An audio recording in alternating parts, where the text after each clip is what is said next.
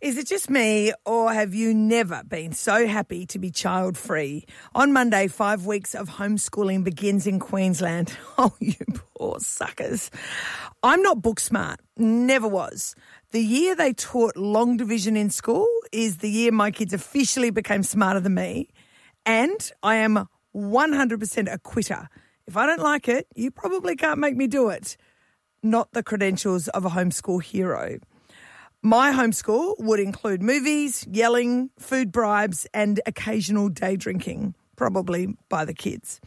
However, my sister Bridget is a senior teacher at a large high school in WA, and she says it's not going to be as hard as people imagine. For a start, she says, You are not homeschooling at all. You are just supervising your child's education. She says their real teachers have years of experience and have put in weeks of hard work to provide engaging curriculum. She says teachers are still providing support either by Zoom or WebEx or email, or in my sister's case, where one third of the students at her school don't have access to internet, daily phone support. Teachers will make the mar- will do the marking and they'll provide any guidance and feedback along the way for students who choose to engage.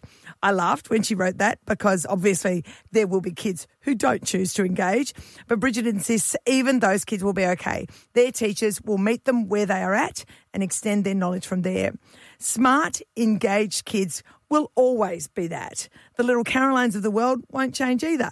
And teachers already know who's going to do the work from home. My sister says, don't be too hard on your kids or yourself. Routine is great.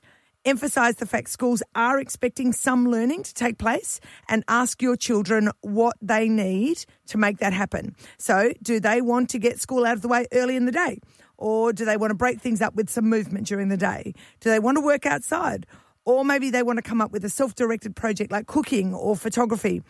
The less screen time, she says, the better. Don't let kids con you that they need to stay in touch with the net during the day. They absolutely don't. It will only make the school day longer and more frustrating. And my sister reckons the best thing anyone can do at this time is write a journal. She says individual experiences during this crisis will be the most interesting learning and reading to come out of this time.